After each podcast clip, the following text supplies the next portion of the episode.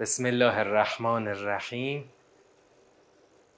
سلام عرض می‌کنم به شما عزیزان.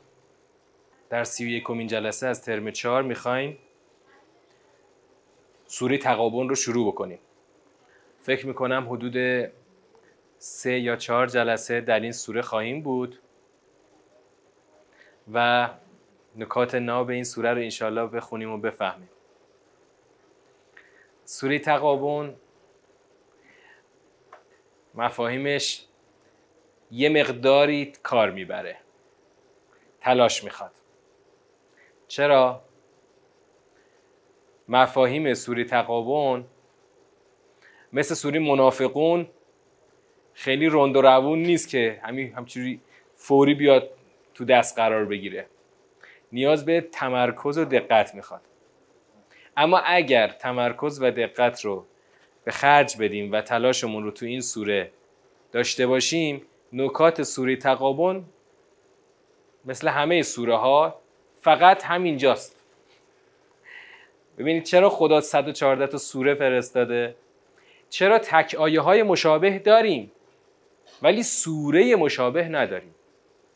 مشابه مثلا شاید کسی بگه آقا مگه مزمل مدثر خود نگفتی مشابهه؟ مشابهت مشابهت تام منظورمه. پس تکمیلش یعنی سوال اینطوری بهتره بگم. چرا آیات مشابه داریم؟ ولی سوره های کاملا مشابه نداریم. چرا؟ اون حکمتی که پشت این هست چیه؟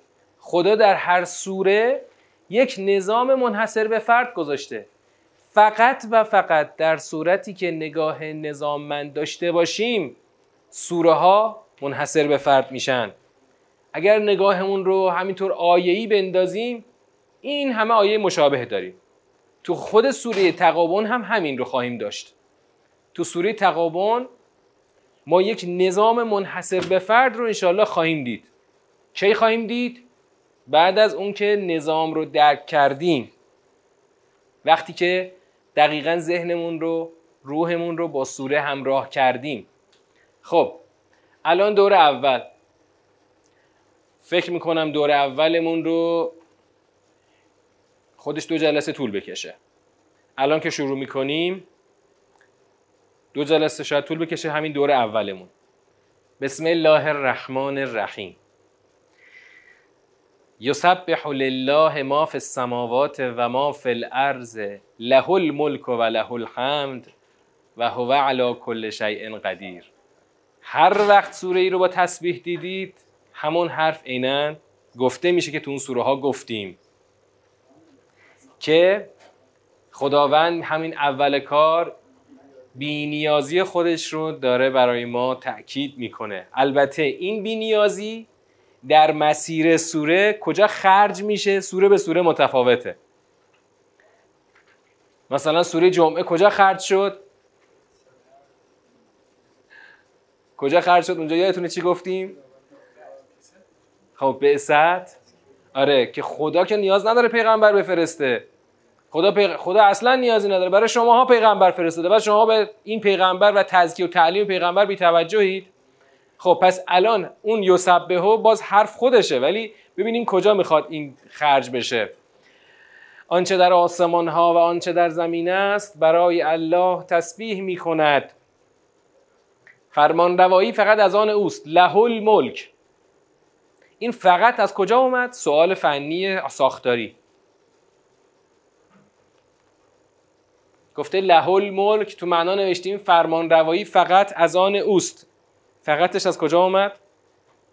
جار و مجرور. جار و مجرور مقدم شده. بهش میگن خبر مقدم. له الملک اگه می‌گفت الملک و لهو ملک برای اوست. اما وقتی میگه له الملک یعنی فقط برای اوست. و همینطور له الحمد حمد تنها از آن اوست. چرا تن... حالا ملک از آن اوست؟ می‌تونیم بفهمیم چون بالاخره فرمانروایی مطلق خود خداست. ملک همون فرمانروایی است دیگه. فرمانروایی از آن خداست. کی توی دنیا یک حکومتی از خودش داره؟ حکومتی ذاتی از خودش. نه آریتی نه. فقط خداست. اما حمد چرا فقط از آن خداست؟ بله. همینطوره که گفتین چون خدا به نیاز مطلقه بنابراین حمد هم تنها از آن اوست. و هو علی کل شیء قدیر. و او بر هر چیز تواناست. ببین این جمله خیلی تو قرآن تکرار شده ها. و علی کل شیء قدیر. اما مثل همون یسبحه ببینیم کجا به کار میاد. خدا این مفهوم رو اینجا میاره که کجا ازش مصرف کنه. پس هم تسبیح رو اینجا داریم هم فرمان روایی مطلق او هم ستایش که مخصوص اوست و هم اینکه او بر هر چیزی تواناست. خب؟ یه جلوه از توانایی رو خدا می‌خواد الان بگه. خیلی جالب و دقیقه. هو الذی خلقکم. اوست آن کسی که شما را آفرید. هو الذی خلقکم. او آن کسی است که شما را خلق کرد. شاید اینم تو قرآن پرتکرار باشه. اوست همون که خب بالاخره خدا ما را آفریده. حتی این جمله رو به کفار هم بگی خیلی باش دعوایی ندارن. بله دیگه حالا خدا ما را آفریده. ما بعدش چی؟ مهم اون بعدشه ها. حالا اصلا تو اصل آفرینش خیلی دعوایی نیست. خب؟ حتی خود غربیا چند سال پیش مستند ساختن. من البته گذاشتم تو لیست ببینمش. هنوز فقط تو لیست گذاشتم خودش رو ندیدم. این آقای بازیگر سلبریتی هالیوود هم آوردن مجریش کردن.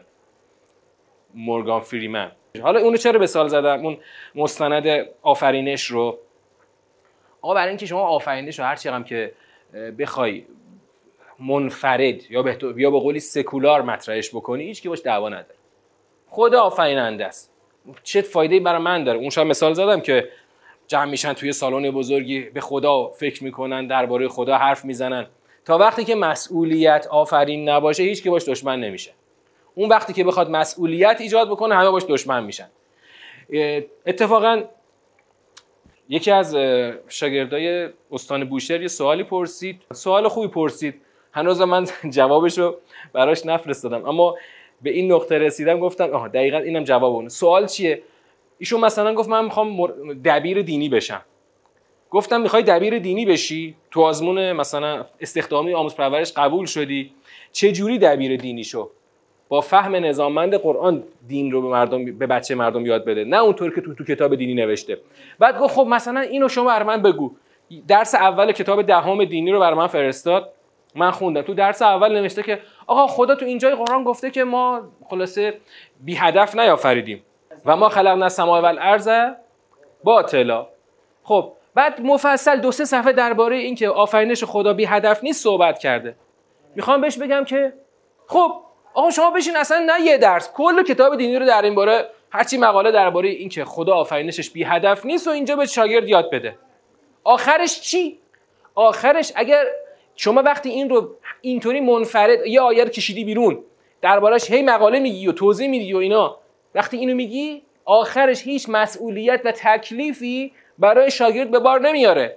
خب و خود به خود حرکت هم ایجاد نمی‌کنه. آقا باشه خدا با هدفمند آفریده. کل اون درس اول من تا آخرش خوندم. دیدم فقط هی داره هی در واقع لفاظی می‌کنه عبارت پردازی می‌کنه که بگه خدا بی هدف نیافریده است. خدا با هدف. پس آخرش چی؟ آخرش اومده بود گفته بود که پس بیاییم هدف رو درست پیدا بکنیم. وقت ببخشید شما اگر این حالا ما دل عشقمون نکشید بریم هدف رو پیدا بکنیم چی؟ اون وقت چی میشه اون وقت؟ وقتی تو نظام قرآن میای می‌بینی که بلا فاصله خدا خط و نشوناش کشیده. خودم آفریدمتون اما یه دیتون کافر شدین یه دیتون مؤمن شدین. یعنی همون جایی که خدا اتفاقا همون آیه رو من رفتم سیاقش رو دیدم. همون آیه که تو درس ده پای دهم آورده رفتم سیاقش رو دیدم. اه دیدم اه همونجا هم خدا داره خط نشون می‌کشه بلا فاصله بعد از این آیه. حالا یا قبلش بود یا بعدش بود. دیدم همون سیاق داره خدا خط نشون می‌کشه. فکر کردید من باطل نیافریدم؟ اگه هر کسی خواست اون تو جهت بطلان باطلی بره به کجا میره؟ خب معلومه به جهنم میره. اما دیدم تو درس دینی دهم حرفی از جهنم نیست. یعنی دین دین سکولار داریم به بچه یاد میدیم. خیلی هم مثلا خوشحالیم که داریم مثلا به برکت نظام جمهوری اسلامی به بچه مردم دین یاد میدیم. ما دین یاد نمیدی که؟ ببین که همون روش جاری دیگه. آقا میگه من اصلا می‌خوام فقط درباره هدفمندی آفرینش صحبت بکنم. یه آیه کشیدم بیرون براش یه مقاله نوشتم شده درس اول. خب؟ نه. ازش نتیجه عملی برداشت کرده و نه حتی همون آیه رو تو سیاقش نگفته که نمونهش همینجاست. همین نمونه است الان. همش همینطور. بله. کل کتاب های دینی سکولاره. برای همین بچه کتاب دینی رو تا آخر می‌خونه نمره 20 هم می‌گیره ولی دیندار نمیشه. تو موضوع آفرینش آقا هر جا خدا از آفرینش خودش صحبت می‌کنه بلا فاصله خدا اون رو می‌بره روی نقطه ای که ما من باید تصمیم بگیرم نسبت من با این آفرینش خدا چیه؟ من چیکارم تو این نظام آفرینش خدا؟ من قرار کدوم خطی رو کدوم خط رو طی کنم و در واقع چه رنگ و بویی به خودم بدم؟ الان دقت کنید. هو الذی خلقکم فمنکم کافر و منکم مؤمن.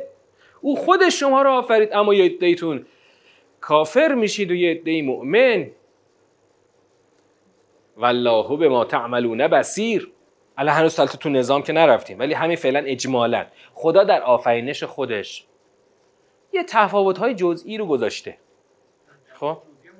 خب عموم انسان ها حدود بیش از 95 درصد آدما خب یک هوش انسانی رو دارن یه چند درصدی رو بالاتر یه چند درصدی رو پایینتر.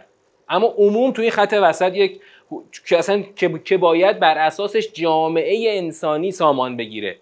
خب تفاوت ها رو که گذاشته اما توقعش بر اساس تفاوت هاش نیست.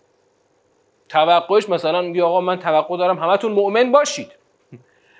چه اون کوچیک یعنی چه اون ضعیف چه اون قوی همه تو اصل توقع ایمان برای خدا یکسان هستن.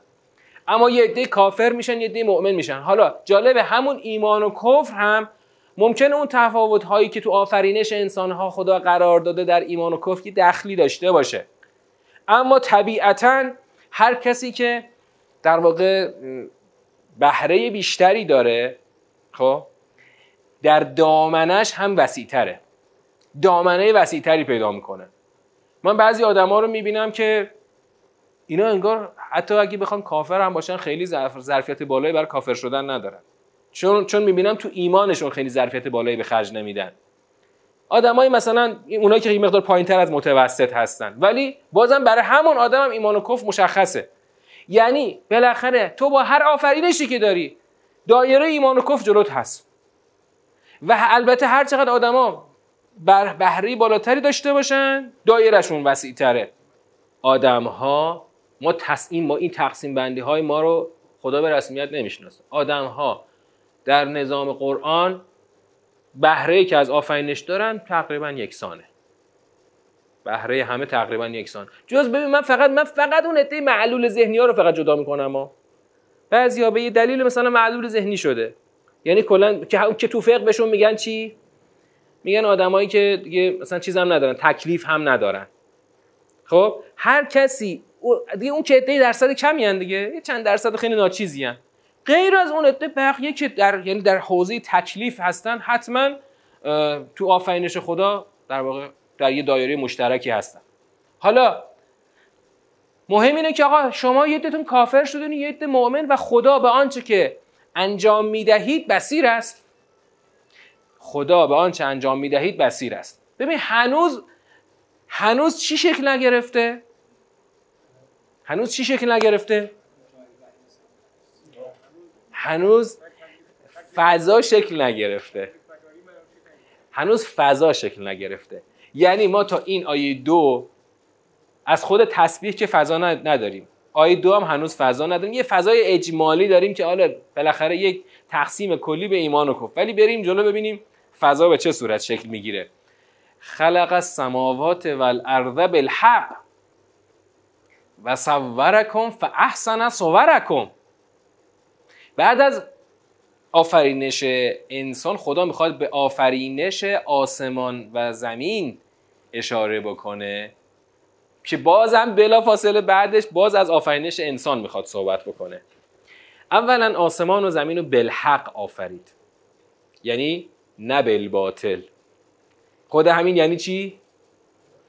یعنی هدفمند آفرینش خدا در آف... یعنی در این نظام بزرگ آسمان ها و زمین کاملا هدفمند و هدفدار بر حقیقتی که خدا قرار داده.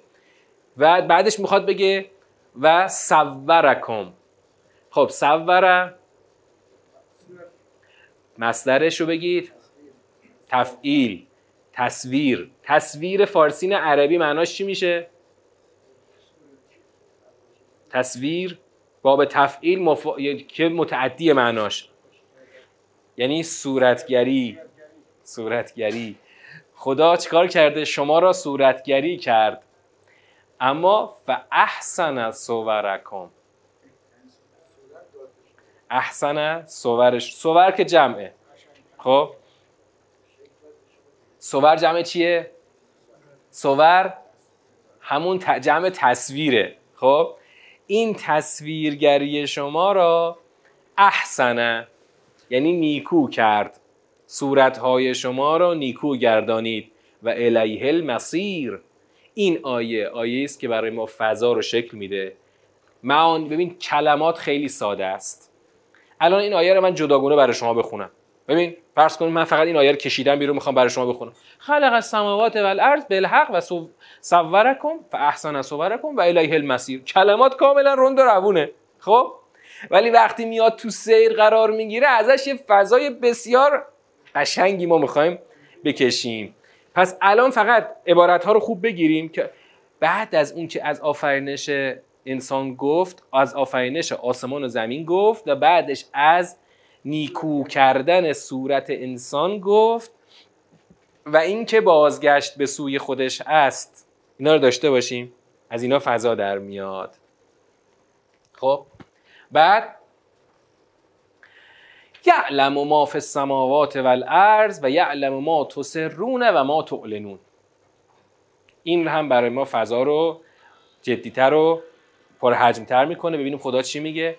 آنچه در آسمان ها و زمین است می‌داند. همون خدایی که آسمان ها و زمین را بالحق آفریده یقینا هر آنچه که در این آسمان ها و زمین اتفاق بیفتاد می‌داند. یعلم ما فی السماوات والارض و یعلم ما تسرون و ما تعلنون. آنچه را که شما پنهان کنید و آنچه را که شما آشکار کنید هم می‌داند. دقت کنید این آیه هم باز عباراتش خیلی روانه. آنچه آشکار پاشه آشکار کنید آنچه پنهان کنید می‌داند. این آیه دقیقا از اون آیاتیه که اگه از جاز از سیر بکشی بیرون هیچ توش در نمیاد. شما این آیه رو چند بار شنیدین که آقا هر چی رو که آشکار کنی هر چی هم پنهان کنی خدا می‌دونه. چی توش در میاد؟ خب حالا من سوال می‌پرسم. سوال سوالم دقیقه. به نظرتون یعنی نباید توقع داشته باشم که شما الان جواب دقیقه به سوال بدین ولی سوال خوب بگیرید. به نظرتون اینجا اون ما تسرون و ما تعلنون چیه؟ نه خود اون ما چیه؟ آنچه آشکار می‌کنید یا آنچه که پنهان می‌کنید اون ما اون چیه؟ تصورات خب تصورات از کجا آوردید؟ خب ببین یه چیزایی رو ما داریم خدا میگه یه چیزایی رو شما آشکار می‌کنید یه چیزایی رو پنهان می‌کنید خب این ما آنچه این آنچه چیه حقایق کدوم حقایق آقا یه چیزایی رو ما داریم پنهان می‌کنیم یا ما داریم آشکار می‌کنیم؟ ببینید شما تا فردا هم می‌تونید برای این گزینه بگید. خب؟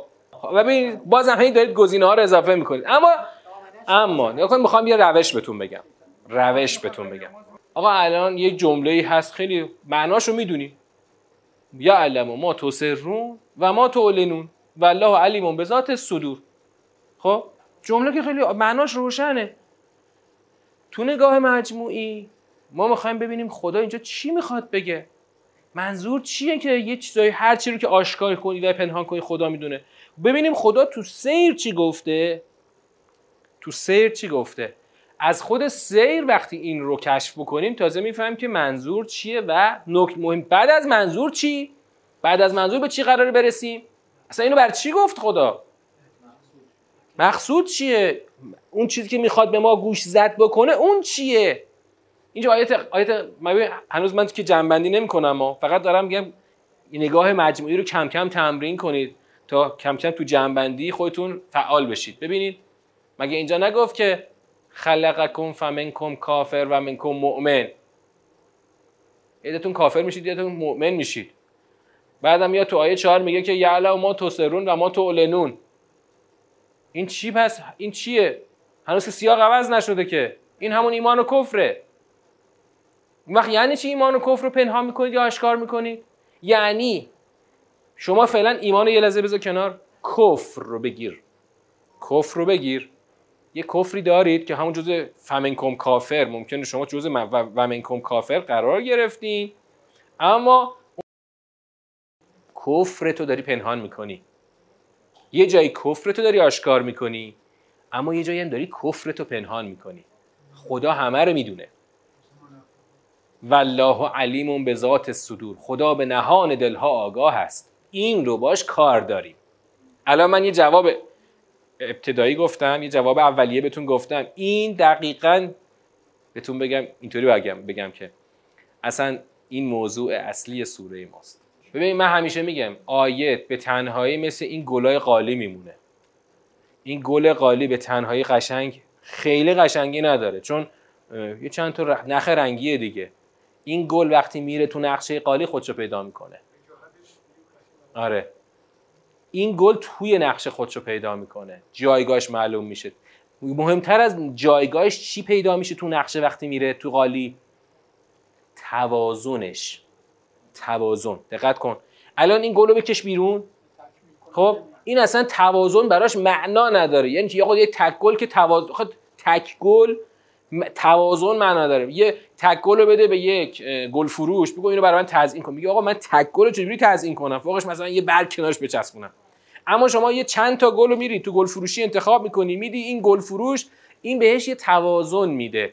تو یه چیدمان اینا رو میچینی که این خودش رو خوب نشون بده. مثلا اون گل شاخص رو می‌ذاری جایی که خوب دیده بشه. این وقتی میره تو نقشه تازه توازنش معلوم میشه. اینجا هم همینطوره. یعلم ما تسرون و ما تعلنون معناش فقط روشنه. ابهامی تو معنا نداریم. ولی خب چی می‌خواد بگه خدا با این اینه اون تک گله؟ وقتی میری تو میره تو نظامش قرار می‌گیره. به جای به جای توازن اینجا میگم نظام. توازن قالی میره اینجا اسمشو می‌ذارم نظام. وقتی میره تو نظام قرار می‌گیره تازه می‌فهمی که اینجا مثلا سقل کلامه. اینجا مثلا نقطه عطف ماست. اینجا قله حرف های ماست. خب؟ حالا من الان دارم به طور اجمالی الان بهتون میگم. دعوای سوره تقابن کفر پنهانیه.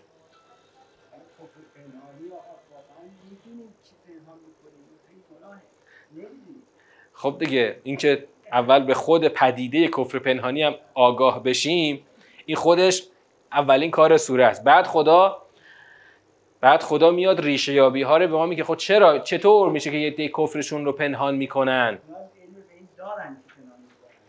خدا یه شاخص میده تو همین سوره. الان ما به یه شاخصی می‌رسیم که می‌فهمیم که اصلا این خواستگاه کفر پنهانی کجاست. چی میشه که یه آدما دوچار کفر میشن اما کفر پنهانی که اسم یا به اسمشو بذار کفر عملی مثلا. کفر عملی هاتون کدوم سوره داشتیم؟ تو ترم یک؟ ترم یک؟ کفر عملی. سوره بلد. سوره بلد. بعد از اینکه خدا از ایمان صحبت کرد گفت والذین کفرو و آیاتنا هم اصحاب المشعمه کافران سوره بلد مشکلشون چی بود؟ عدم انفاق بود. انفاق نکرده بودن. اصلا هیچ جمله کفرآمیزی نگفته بودن. انفاق نکرده بودن. البته در واقع با انفاق نکردن از گردنه بالا نرفته بودن. فلق حمل عقبه بود و ما ادراک عقبه فکر عقبه اون چهار تا مصداقی که اونجا خدا گفت. انفاق نکردن. از گردنه بندگی بالا نرفته. خدا بهشون میگه کافر. بیا برو تو مشعمه.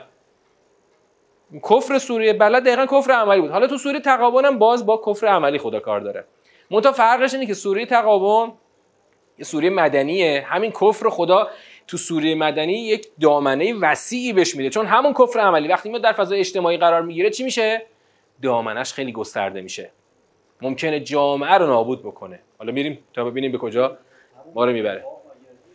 حالا اینجا تو این سوره عنوانش نفاق نیست. چرا؟ می‌خوام به یه یعنی سوال کاملا به جای رو آقای با مفکن گفتن. می‌خوام به, می‌خوام به یه مبنای اشاره بکنم.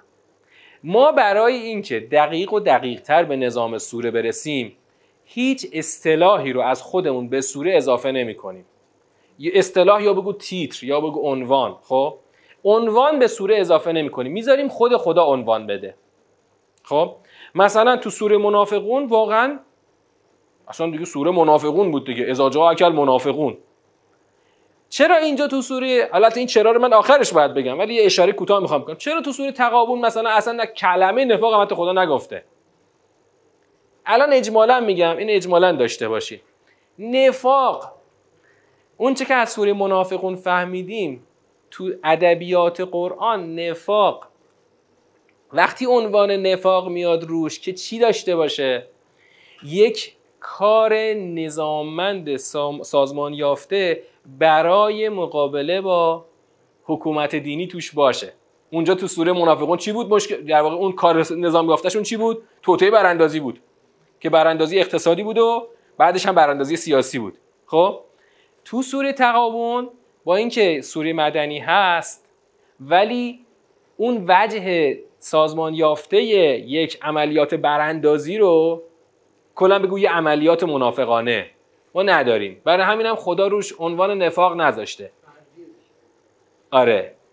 یک کفر عملی است. البته در یه دایره اجتماعی ولی خدا فعلا با ریشه های فردی اون کفر کار داره تو سوره تقابل. اینی که دارم میگم بر اساس نگاه جامع به این سوره ها دارم میگم ها. نه اینکه ما باز ما اصطلاح جعل نمی کنیم ها. ما نمیگیم منافق چنین است. حتما باید اثر اجتماعی داشته باشد. نه. ما میگیم سوره منافقون. اصلا خدا از این اصطلاح استفاده کرده چون دقیقا توطئه براندازی رو اونجا خدا شهر داده. پس الان ما تو این سوره با کفر عملی کار داریم. البته میریم جلو می‌بینیم که این چجور در میاد. باز ببین من اصطلاح نمی‌خوام بسازم ها. همیشه ببینید الان شاید کسی الان بتونه به من ایراد بگیره. آقا الان که شما داری اصطلاح می‌سازید بهتر بود من اینو میذاشتم در بعد از جنبندی سیاق یک می‌گفتم. که این اصطلاح من نباشه بلکه برآمده از خود متن باشه. حالا یعلم ما تسرون و ما تعلنون و هو علیم به ذات صدور. او آگاه است به نهان دلها. اینم دقیقا در ادامه همون پنهان کردن و آشکار کردن. آه شما می‌خوای کفرتو پنهان کنی؟ فرقی که نمی‌کنه خدا می‌دونه. والله علیمون به ذات صدور. بریم آیه بعد. علم یعتکم نبع الذین کفروا من قبل فذاقوا وبال امرهم ولهم عذاب علیم. چرا یه سر خوندم؟ چون کلش یه سواله. یه سوال آخرش علامت سوال می‌خواد. آیا به شما نرسیده است خبر بزرگ کسانی که از قبل کفر ورزیدن پس وبال کارشان را چشیدن و برایشان عذابی دردناک است؟ خدا میگه خب فکر کافر شدی کجا میری؟ برو ببین قبلی کجا رفتن. قبل از شما ادعی بودن. ما نبع اونها رو به شما گفتیم. حالا تو قرآن گفتیم یا اصلا به شما رسیده. نبع تو قرآن یعنی چی؟ یه خبر بزرگی که در واقع یک اثر بزرگی هم داشته باشه. الان اینجا یک خبر بزرگی از این گذشتگان کافر به شما رسیده. خدا توقع داره که با تو با دانستن نبع این گذشتگان شما دیگه تو ورته که اونا افتادن نیافتی اما اونا حالا چی شدن؟ آقا اونا زاق و وبال امره.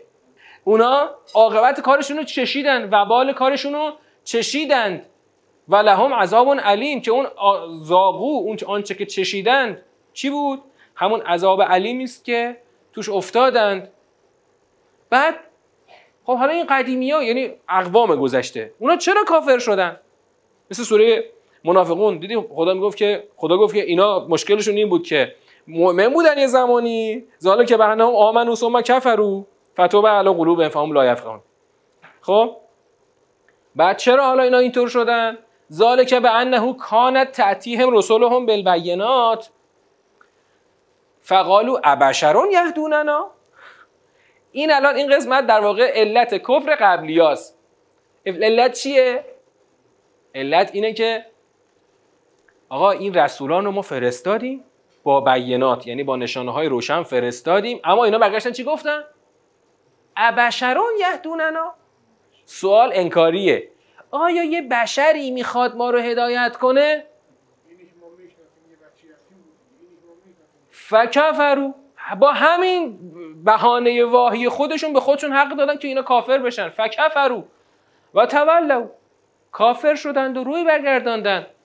و استغن الله. یه جمله اینجا داریم خیلی دقت می‌خواد. و استغن الله والله غنی حمید جمله واستغنى الله بسیار جمله دقیقیه. چرا دقیقه؟ معنای ظاهریش پیچ نداره ها. واستغنى الله. اگه الان از یه مثلا طلبه پای اول حوزه هم بپرسی واستغنى الله تجزیه و ترکیب کن چی میگه؟ میگه استغنا فعل الله فاعل. و استغنا الله خدا چیکار کرد؟ خدا استغنا ورزید. یعنی چی اصلا؟ مفهومشه که خدا پیچ داره. وگرنه یه فعل و فاعل بیشتر نیست. مفهومش یه مقداری دقت می‌خواد. پیچ ما هر وقت میگیم پیچ نه یعنی که سخت میشه. یعنی یه خورده یه پی... در واقع مثل جاده که دو تا پیچ پشت سر هم داره یه دقت می‌خواد که از جاده خارج نشی. و استغنا الله. خدا بینیازی کرد. اظهار بینیازی کرد. باب استفعال برای اظهاره. خدا اظهار بینیازی کرد. بعد از کجا اینو گفته؟ برای اینکه به معنا برسیم می‌خوام بگم. بعد از کجا اینو گفته؟ بعد از اون که ما پیغمبر فرستادیم اما اینا به اونا آوردن که بابا یه بشری مثل خدا خود ما می‌خواد بیاد ما رو هدایت بکنه. ما که نمی‌تونیم زیر بارش بریم که ما قبولش نمی‌کنیم. بعد از اینکه اینا کافر شدن رو گردانن خدا میگه واستغنا الله. خدا بینیازی جست. یا اظهار بینیازی کرد. یعنی چی؟ آخه یه جایی که خب اول سوره خدا میگه یسبح لله ما فی السماوات و ما فی الارض. خب دیگه آقا بالاخره هر چی در آسمان و زمینه داره تسبیح میگه. اما این جای خدا یه فعلی آورده که با یسبح یه مقدار فرق داره. یعنی مثلا من به عنوان سوال بپرسم که ببخشید مگه خدا جایی از کسی اظهار نیاز کرده که اینجا نسبت به یه عده‌ای که همون کافرها باشن اظهار بی نیازی کرده؟ ها؟ ببینید جواب اون سوال که پرسیدم آره هست. آیا واقعا خدا یه جایی اظهار نیاز کرده نسبت به بعضی ها آره. اما این اظهار نیاز نه یک اظهار نیاز واقعی است چون خدا که بی نیاز مطلقه. پس چرا یه جاهای خدا واقعا یک در واقع در یک ادبیاتی خدا اظهار نیاز کرده؟ نه اینکه خدا نیازمنده. خدا که بی نیازه اما یه جای خدا میگه بالاخره این دین منه. تو بیا یاریش کن. خب؟ یا مثلا مثلا خدا میگه ان الله اشترى من المؤمنین اموالهم و انفسهم. تو سوره صف یه نمونه دیگه داشتیم. آقا من خریدارم. بیا من ازت می‌خرم. همین که میگه بیا من ازت می‌خرم. یعنی من خ... همین که میگه من خریدارم یه جور اظهار, اظهار نیاز هست ولی اظهار نیاز واقعی نیست. آخرش هم به نفع ماست اگه ما بریم با خدا معامله کنیم. اما اینجا دیگه خدا واقعا اظهار بی نیازی کرده که آقا شما فکر مثلا حالا به پیغمبر من کافر بشی؟ چیزی از من کم میشه؟ من نیازی ندارم شما بهش ایمان بیارید. بهونه میارید که بشری می‌خواد ما رو هدایت بکنه. ما که قبولش نداریم ما راه خودمون خب برید. خدا که اینجا خدا رسما اظهار بی نیازی می‌کنه که حالا شما کافر بشید که به من ضرری نمی‌رسه. دقیقا بعدش می‌خواد بگه والله غنی حمید خدایی که داره وستغن الله خدایی که اظهار بینیازی می‌کنه خدا بینیاز ستوده است. بینیازی است که ستوده است. یعنی چی؟ یعنی شما چه ایمان بیارید چه ایمان نیارید از اون وجه ستودگی خدا؟ چیزی کم نمیشه چیزی اضافه نمیشه. خدا همیشه بینیاز و بینیاز ستوده است. حمید از همون حمد دیگه. وله الحمد خدا بینیاز ستوده است که در هر صورت همه حمد از آن اوست. چه شما ایمان بیارید چه شما ایمان نیارید خدا بینیاز ستوده است. حالا آیه هفت. من هفت و هشت رو که بخونم. هنوز خیلی تا سیاق یکم. البته من بعد از شما بپرسم. سیاق تا کجا ادامه خواهد داشت؟ زعم الذین کفرو این آیه یک فضا دیگه باز برای ما اضافه می‌کنه. ببین وقتی میگم فضا اضافه می‌کنه من هنوز فضا رو به طور کامل نگفتم. می‌خوام شما ذهنتون رو این فضاها رو رو همدیگه جمع بزنید. آخرش جمعش رو باید ببینیم چی, چی در میاد. از جمع زدن این فضاها ببینیم چی در میاد. توی آیه هفت یه فضا دیگه اضافه میشه. زعم الذین کفروا ان لن یبعثوا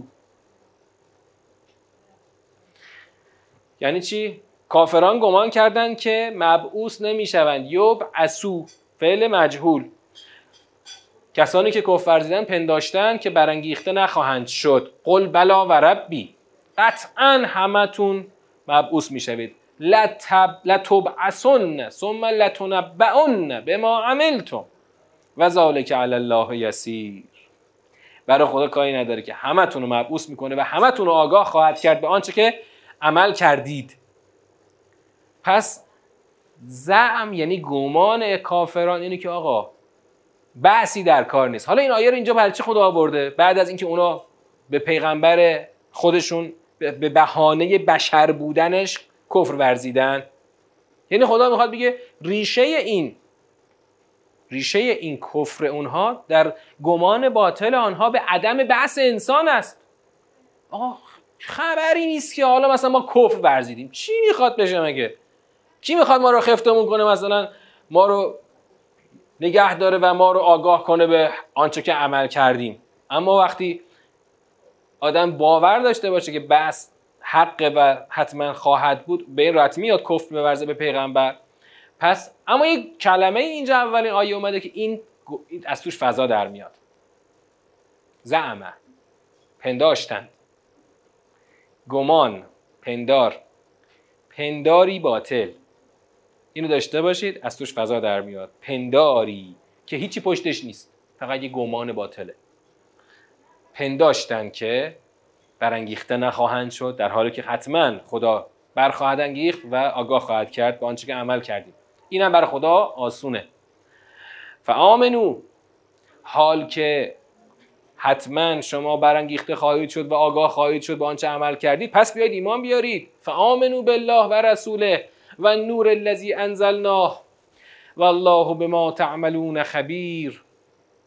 پس به الله و رسولش و نوری که نازل کردیم ایمان بیاورید و الله از آنچه عمل می‌کنید با خبر است. یه سوالی رو خوب جواب بدید الان باز آیه معناش که خیلی روشنه. آمنو آقا. خیلی رند و روان. ایمان بیارید. ببین بازم میگم خدا خود آیه خیلی روانه. ایمان بیارید به خدا و رسول و نور که نازل کردیم. نوری که نازل کردیم میشه قرآن. که خدا آگاه هست خدا خبیر است. این آیه خیلی روانه ها. اما یه سوالی رو شما جواب بدید آمنی رو خدا داره به کیا میگه؟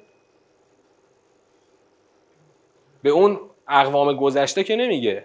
ها؟ اونا که مردن و رفتن به اون جایگاهشون. آمنو رو الان داره به اینا میگه دیگه به اینا که الان هستن. یعنی به دوربری های پیغمبر اکرم. آره اون وقت خیلی سوال پیش میاد. یه سوال پیش میاد. خدا تو آیه قبل وقتی که از مشکل کفر مردم گذشته گفت مشکلشون رو گفت کجا؟ مشکلشون چی بود؟ این که گفتن آقا این که یه بشری مثل ماست که یه بشر می‌خواد ما رو هدایت کنه ما قبولش نمی‌کنیم. الان که داره میگه آمنو خب بعد الان جلوترم که بریم می‌بینیم که از فضای سوره می‌فهمیم که سوره مدنیه. یعنی بعد از تشکیل حکومت پیغمبر اکرمه. در بعد از یعنی دوره بعد از حکومت پیغمبر دعوا دیگه سر چی نبوده؟ دعوا سر پیغمبری پیغمبر که نبوده که آقا دیگه یه مؤمن پا شدن جمع شدن اینجا. حالا مهاجر بودن حالا انصار بودن هر, هر چی بودن. درست یه دی منافقای خلاص بین اینا میپلکیدن و اینا. ولی بالاخره حکومتی تشکیل شده بر اساس یه دی مؤمن. جمعی از مهاجر و انصار. دیگه الان که نباید دعوا سر این باشه که آقا چطور ممکنه بشری ما رو هدایت کنه؟ این دعوا باید مال دور مکه باشه؟ حالا جواب چیه؟ سوال گرفتین. خب جواب چیه؟ آره. مشکل خود همینا. همینا که دور بر پیغمبرن. حالا سوال سختتری پدید میاد بعد از این جواب اولیه. اون سوال اون سوال سختتر و جوابش که سختتر رو می‌ذاریم برای جلسات بعد. اون سوالش اول بگم. آقا چطور میشه بعد از اینکه یه پیغمبری اومده کلی آدم دورش جمع شدن حکومتش رو تشکیل داده بازم هنوز یه دی توی همون اولیات ایمان که چطور ممکن است یک بشری ما رو بخواد هدایت بکنه هنوز دچار شک باشن. این در فضای اجتماعی حکومت پیغمبر اکرم خواستگاهش چیه؟ این باز قسمت مهم سوره تقابونه سوال شاید سخت شد ها؟ ببینید ما از این که خدا این آیه رو بعد از اون آیه آورده فهمیدیم که و داره وقتی داره دستور میده که آقا ایمان بیارید. فهمیدیم که آقا واقعا مشکل همین مردم هم همین است که اینا میگن ابشرون یهدوننا. خب بعد اما سوال سختتر اینه که چطور ممکنه آخه؟ چطور ممکنه بعد از تشکیل حکومت هنوز یه عده گیرشون تو این باشه که ابشرون یهدوننا؟ یه چیزایی هست یه بسترهایی هست یه زمینه هایی هست که اتفاقا اون زمینه ها مخصوص دوره حکومته. دقت کنید. دارم چی میگم ها فقط دارم کد میدم الان. الان وارد اصل مسئله نمیشم. یه زمینه هایی هست که این زمینه ها اتفاقا در دوره حکومت پدید میاد و آدم ها رو به یه نقطه میرسونه که در عین اینکه ایمان ظاهری خودشونو به اسلام و به خود پیغمبر اکرم اینا دارن اما در یک کفر فرو رفتند و خودشون هم خبر ندارن در یک کفر پنهانی نه می‌رسیم حالا که اون زمینه ها دقیقا بعد از تشکیل حکومت تازه پدید میاد. حالا انشالله این ببین اینو فقط به صورتی کدی داشته باشید. ما تو جلسات بعد اینو باز خواهیم که برای همین سوره تقابن گفتم اول جلسه که یه سوره است منحصر به فرد. سوره سوره منحصر به فرد برای یک موضوعی که دقیقا اتفاقا وقتی که بازش کنیم می‌بینید که اتفاقا موضوع ماست. فآمنوا بالله و رسوله و نور الذی انزلنا والله بما تعملون خبیر. یوم یجمعکم لیوم الجمع. ذالک یوم التقابن و من یؤمن بالله و یعمل صالحا یکفر عنه سیئاته و یدخله جنات تجری من تحت الانهار خالدین فیها ابدا ذالک الفوز العظیم. این آیه که نسبتا طولانی تر از آیه های قبلی هست خدا ما رو می‌بره کجا؟ می‌بره باز به عاقبت. می‌بره به معاد که یه روزی که خدا شما رو می‌خواد جمع بکنه. وقتی بلا فاصله بعد از ایمان خدا از روز جمع می‌خواد صحبت بکنه یعنی بلا فاصله می‌خواد اثر ایمان یا در قبالش اثر کفر رو به ما نشون بده که یوم یوم یجمعکم لیوم الجمع. آقا یه روزی رو ما داریم. اینجا اسمش خدا می‌ذاره یوم الجمع. روزی که همه رو جمع می‌کنیم از اولین تا آخرین همه رو نگه میداریم و جمع می‌کنیم که چیکار کنیم؟ اولا یه عنوان دومی براش می‌ذاره برای یوم الجمع. یوم التقابن که اسم سوره شده. البته خدا اسم سوره نذاشته تقابن مردم گذاشتن. اما چرا این یوم جمع رو خدا می‌خواد اسمش رو بذاره یوم تقابن کلمه تقابن رو اینجا خوب دقت بکنیم. معناشو بگیریم تا ببینیم که خدا چرا اون روز جمع رو که همه رو که یوم یجمعکم رو اسمشو گذاشت روز تقابن. چرا؟ تقابن یعنی چی؟ از قبل. تو باب چی رفته؟ تفاعل رفته. خب؟ باب تفاعل یکی از معانی باب تفاعل چیه؟ پذیرشه. اثر پذیریه. یه جورایی مثل تفاعله. خب؟ اما باب تفاعل چه جور اثر پذیری فرقش با تفاعل چیه؟ دو طرف است. پس در تقابن یه جور زیانی یه زیانی وجود داره که اثرش پذیرفته شده. خب؟ حالا چه جور زیانی رو میگن تقابن زیانی که اثرش رو طرف پذیرفته و دیگه چیکار نمی‌کنه یا نمی‌تونه بکنه؟ جبرانی نمی‌تونه بکنه. برای اینکه اون اثر رو دوباره مثلا پس بزنه هیچ کاری ازش بر نمیاد. یا دیگه بر نمیاد یا اصلا دیگه نمی‌خواد. خودش نمی‌خواد. یعنی خود کلمه اینو داره. حالا در اون یوم جمع تو این کسی واقعا نمی‌تونه اون اثر رو نپذیره یا پس بزنه. اون ذالکه یوم تقابن حالا ما تو فارسی اسمش می‌ذاریم چی؟ مثلا در واقع با تسامح داریم معنا می‌کنیم ما. حسرت یا زیانکاری؟ مثلا تو فارسی گفتن تقابل یعنی زیانکاری. زیانکاری یعنی این که من ضرر پذیرفتم. دیگه من زیانکار شدم. در روز جمع که همان روز زیانکاری است اون وقت می‌فهمید که باید ایمان می آوردید الان ایمان بیاری که در اون روز تقابل دیگه گذشته ها آره الان مثلا تو این دنیا مردم تقابل زیاد می‌کنن میگن ای ارزون دادیم رفت ای کاش نمی‌دادیم فلان. اما تو این دنیا بالاخره هر چیزی قابل جبرانه. اما دیگه در اون یوم تقابل واقعی چی؟ اصلی در اون روز جمع حالا شما هی بگو ای کاش ایمان می آوردم ای کاش فلان. و من یؤمن بالله و یعمل صالحا یکفر.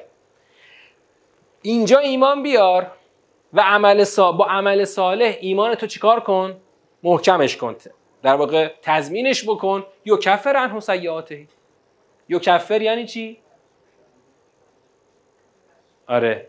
اینجا دوباره کفر به معنای لغویش هست یعنی پوشاندن. تکفیر. تکفیر یا کفر یا کفر و تکفیر یعنی پوشاندن. خدا میپوشاند سیعاتش را و یدخله جنات تجری من تحت هل انهار سوال فنی برای اونایی که می‌خوان به عربی کلام توجه کنن. یدخل چرا مجزومه؟ همچنین یکفر. ها؟ مجهول نیست نه معلومه. مجزوم شده. سوال چیه؟ چرا یکفر و یدخل مجزومه؟ اصلا فعل مجزوم در عربی اصلا چه فعلیه؟ فعلی که حرکت آخرش به ساکن تبدیل شده است. مثلا این بوده یکفر یا بوده یدخل هو اما شده یکفر انهو یدخل هو این برای چیه؟ خب اون من چیکار می‌کنه؟ شرطی است. همینه. جملات شرطی در زبان عربی هم فعل اولش هم فعل دومش. اصلا کلا ادات شرط دو تا فعل می‌گیرن. اگر چنین کنی چنان می‌شود. من یؤمن بالله یکفر عنه. تو زبان عربی چند تا کلمه هستن که شرط ایجاد می‌کنن. تو فارسی این فقط به جاش می‌ذاریم هر کس. اما این خود من شرط درست می‌کنه. خود من جزم میده. من یکف من یؤمن یکفر. هر کس ایمان بیاورد خدا گناهانش را میپوشاند. جمله شرطیه. چون جمله شرطیه افعالش چیه؟ مجزوم آورده میشه. هر وقتم برعکسش هم هست. یعنی برعکس برای تشخیصش منظورم. هر وقت یه فعل مجزوم دیدی دنبال شرط بگرد. الان یه فعل مجزوم دیدی حواست باید باشه. اینجا یه شرطی باید باشه. شرطشو فوری پیداش کن. هر کس ایمان بیاورد ما او را در بهشت داخل می‌کنیم. بله میپوشاند. گفتیم معنای لغویشه. هر کس ایمان بیاورد گناهانش را میپوشانیم. در بهشتی که از زیر درختانش نرها جاری است داخل می‌کنیم که در آن بهشت جاودانه اند. همیشه این خالدی نفی ها تو قرآن جالبه با ابدا اومده. می‌دونید چرا؟ می‌دونید چرا؟ چون با اینکه خود کلمه خالدی یعنی چی؟ جاودانه. آقا در اون بهش جاودانن پس اون ابدا رو برای چه خدا میاره؟ تا ابد. تاکیدشه برای اینکه آدما یک شک نکنن که آقا این بهشت خدایا این بهشت تو نکنه موقتی باشه. نکنه ما رو یه مدتی ببری باز درمون بیاری ببری تو جهنم. نه. هم جهنم خدا ابدیه هم بهشت خدا ابدیه. ذالک الفوز العظیم. کدوم رستگاری بالاتر از اینکه آدم ها به یک بهشت جاودان وارد بشن؟ آقا جاودانه ها ببین ما مثلا روز تعطیل مثلا میریم یه باقی یه جا میشینیم فقط اون چند ساعت اونجا یک احساس لذت به اون دست میده. چون باید جمع کنیم برگردیم. ملکمون که نیست که رفتیم زیر یه سایه درخت نشستیم. حتی اصلا ملکت باشه ملک شخصیت باشه. چند سال توش می‌خوای بری زیر درختاش بشینی؟ باید تشریفی تو ببری. اما تو بهشتی که شما قرار نیست ازش در بیای کدوم رستگاری بالاتر از این؟ ذالک الفوز عظیم این آن دقیقا آن رستگاری بزرگ است. خب؟ خب من آیه دهم بگم چون آیه دهم الحاق میشه ملحق میشه به همون بعد یه 11 رو می‌ذاریم میشه برای جلسه بعد. و الذین کفرو آقا تو بیا ایمان بیار دیگه آقا آمنو. حالا یه دین نخواستن ایمان بیارن اونا چی؟ و الذین کفرو و کذبوا به آیاتنا اولئک اصحاب النار. بهشتیان می‌بریم در بهشتایی که در نهرها زیر درختانش جاری است جهنمی رو کجا می‌بریم؟ اولئک اصحاب النار اونا هم خالدین فیها. اصحاب النار هم خالدین خواهند بود در آن جهنم و بئس المصیر. و چه بد جایگاهی است؟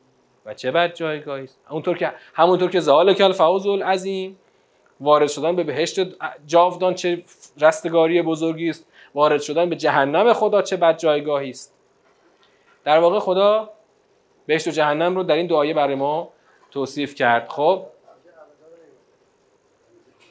آره اینجا ابدا نیومده. البته خیلی جای دیگه هم باز اون ابداشو داره. دیگه آیه 11 انشالله تا پایان سوره رو در جلسه بعد خواهیم رفت.